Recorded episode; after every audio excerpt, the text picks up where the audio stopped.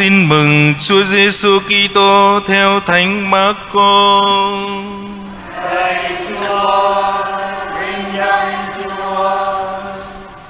Khi ấy, Đức Giêsu nói với dân chúng dụ ngôn này: Chuyện nước Thiên Chúa thì cũng tựa như chuyện một người vãi hạt giống xuống đất.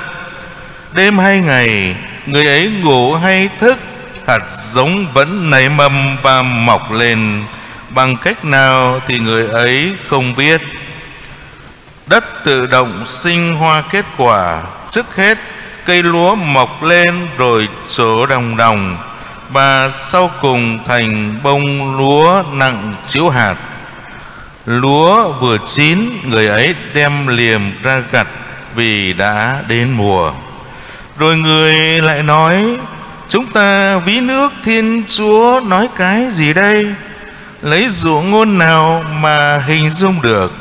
Nước thiên chúa giống như hạt cải, lúc gieo xuống đất, nó là loại nhỏ nhất trong các hạt giống trên mặt đất. Nhưng khi gieo rồi, thì nó mọc lên lớn hơn mọi thứ rau cỏ, cành lá, sum xuê đến nỗi chim trời có thể làm tổ dưới bóng người dùng nhiều dụ ngôn tương tự mà giảng lời cho họ, tùy theo mức họ có thể nghe người không bao giờ nói với họ mà không dùng dụ ngôn, nhưng chỉ khi có thầy trò với nhau thì người giải nghĩa hết đó là lời Chúa.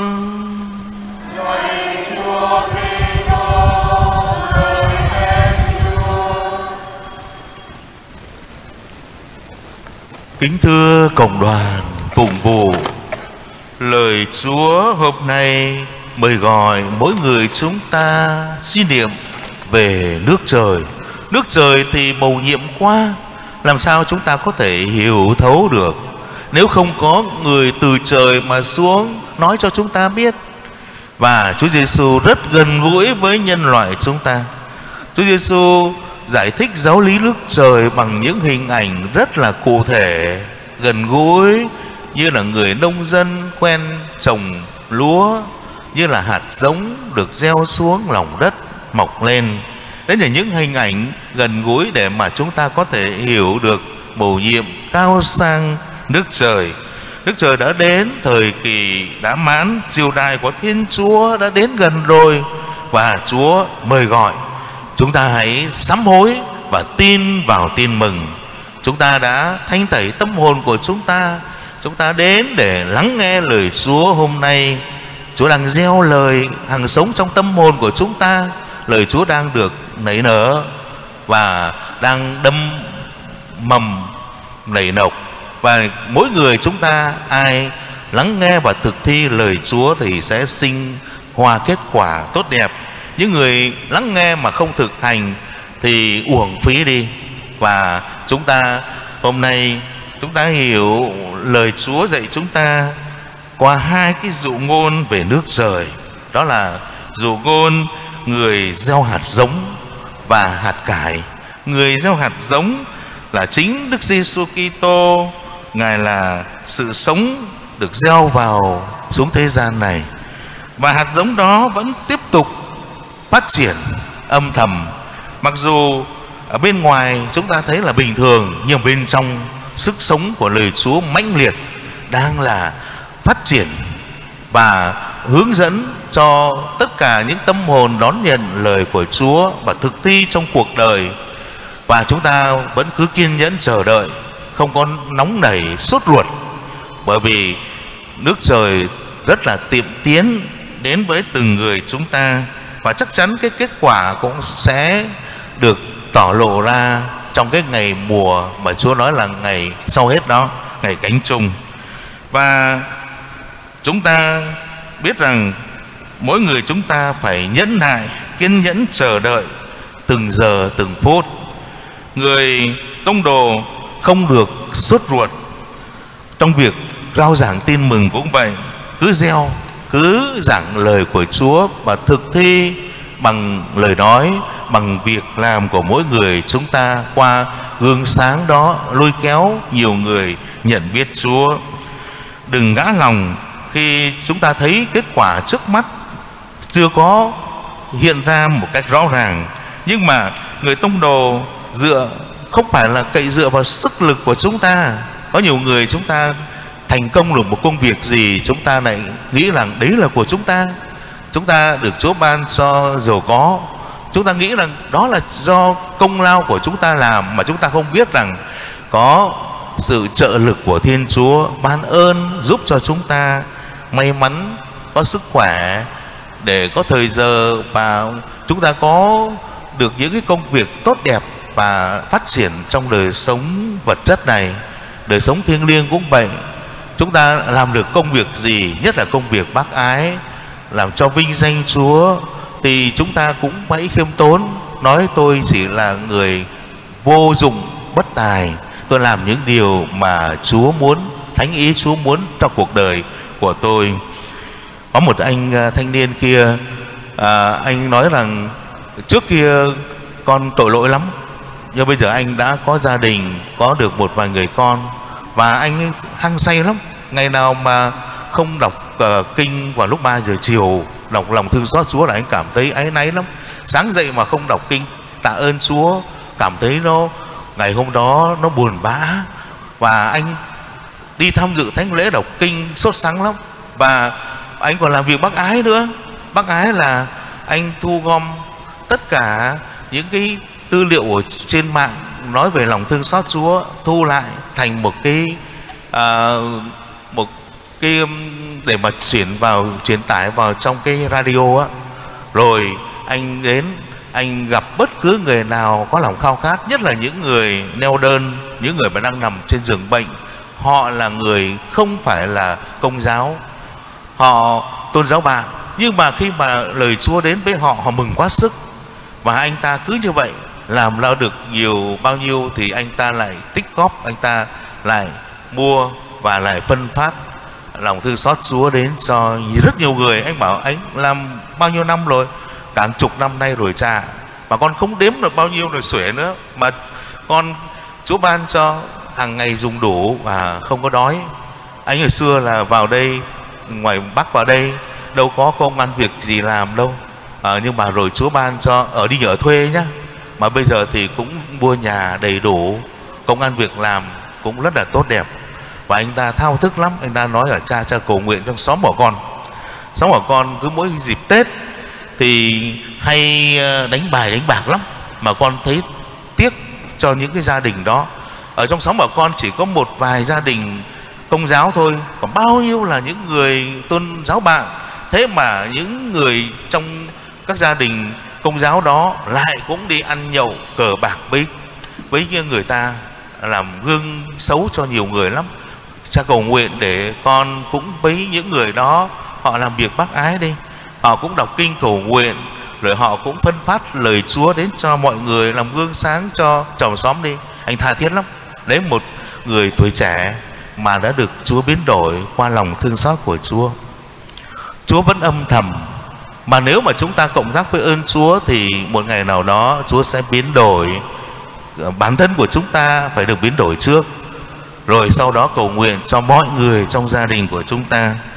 Cha uh, ờ, Pertis rằng mà khi mà đến uh, thành phố uh, thành phố gọi là thành phố Nagasaki đến đó thì ngài nghĩ là ở đây toàn là những người lương giáo khi mà ngài giảng dạy xong, thì ngài mới nói với mọi người rằng, quý ông bà có hiểu không? Có ai thắc mắc gì không?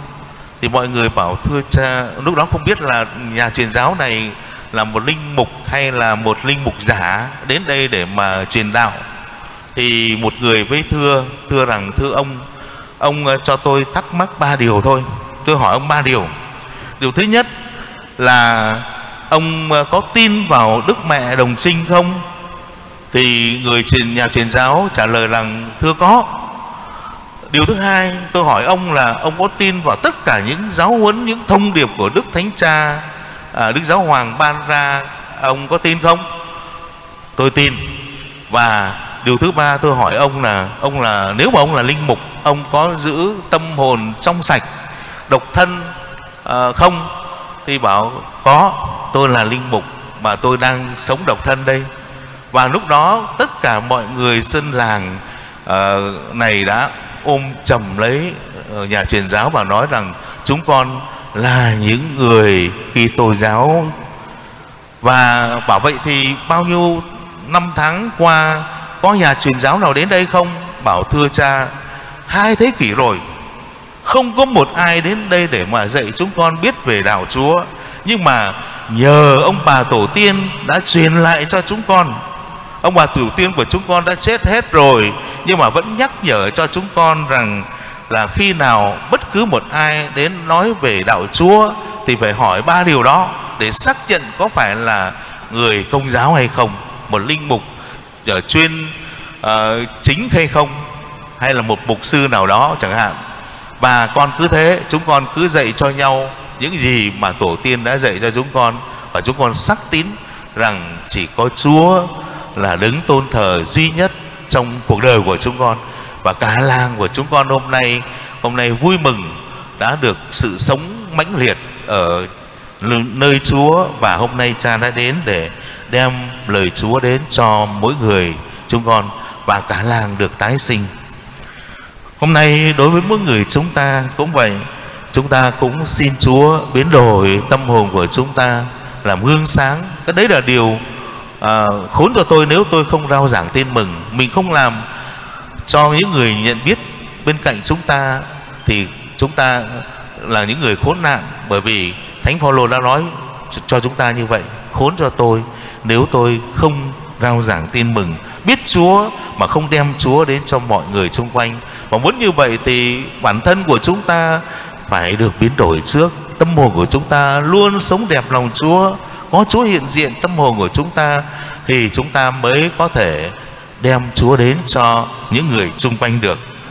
Còn tụ ngôn về hạt cải hạt cải là loại rất là nhỏ, nhưng mà khi mà gieo xuống ở bên Palestine, không có phải như hạt cải rau, cái hạt rau của chúng ta là hạt cải đâu, mà nó là coi là hạt cải, nhưng mà nó mọc lên cao lắm, nó cao có khi ba bốn mét đấy có một uh, nhà uh, uh, họ một ông đã viết về cuốn sách uh, sứ thánh và kinh thánh. Khi mà ông biết rằng tôi đến uh, cái thành phố Aska đấy thì đi đi ngang qua đó thì tôi thấy có một cái cây cây cao lắm 4 mét và tôi đã nhổ cây đó và biết đó là cây cải. Và cây cải đó nó nó có những cái hạt nhỏ nhỏ xíu à cho nên là chim nó đậu nhiều lắm. Nó đậu để mà nó ăn những cái hạt đó. À, chúa nuôi mà. À, cho nên là từ đó chúng ta thấy là lời của chúa à, chúa dùng những dụ ngôn đến hình ảnh gần gũi như vậy để chúng ta hiểu về mầu nhiệm nước trời vẫn âm thầm tăng trưởng phát triển. Mặc dù ngày đêm không ai biết hết vẫn phát triển. Và có thể nói là Chúa đã gieo lời hàng sống vào trong hội thánh của Chúa giữa lòng cái thế giới ngày hôm nay.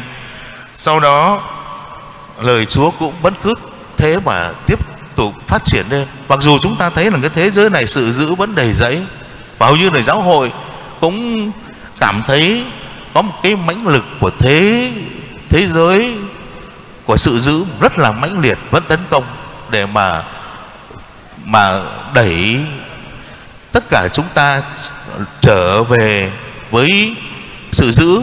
Nếu mà chúng ta theo sự giữ thì sự giữ sẽ lôi cuốn chúng ta rất là mạnh. Cả thế giới này đang là đi theo con đường của bóng tối đó. Mà nếu mà chúng ta hôm nay không có lấy lời Chúa để mà có một nguồn sức mạnh trong tâm hồn của chúng ta không thể thắng được. Vì thế mà chúng ta xin Chúa cho chúng ta, nhiệm vụ ngày hôm nay phải cộng tác. Cộng tác vào với ơn của Chúa. Chúa đã ban dư đầy mà chúng ta không phát triển, đó là lỗi của mỗi người chúng ta. Vậy thì chúng ta phải sống như thế nào để mỗi ngày để lời Chúa đi sâu thấm nhầm vào trong tâm hồn, trong xương tủy, trong máu của chúng ta? Vậy xin Chúa giúp cho chúng ta hôm nay mỗi ngày được lớn lên trong đức tin mạnh mẽ. Lời Chúa gieo mầm khắp mọi nơi trở nên thánh thiện, sống cao vời. Tính hư nết xấu, con từ bỏ. Nhân đức gương lành, Chúa gọi mời. Sám hối quay về, mau đáp trả. Hồi tâm tiến tới, lắng nghe lời. Vun trồng hồn đất, luôn tươi tốt. Nước Chúa an nhàn, thật thành thơi. Một ngày nào đó, tất cả mọi người chúng ta phải từ giã cõi trần gian này. Và chúng ta biết ngày đó là ngày cánh chung nếu mà ngày hôm nay chúng ta thực thi lời của Chúa dạy, tâm hồn luôn sống đẹp lòng Chúa để chúng ta thực thi công bình bác ái yêu thương. Và Đức Mẹ đã nói rõ rồi, ngày hôm nay mẹ đến lần cuối.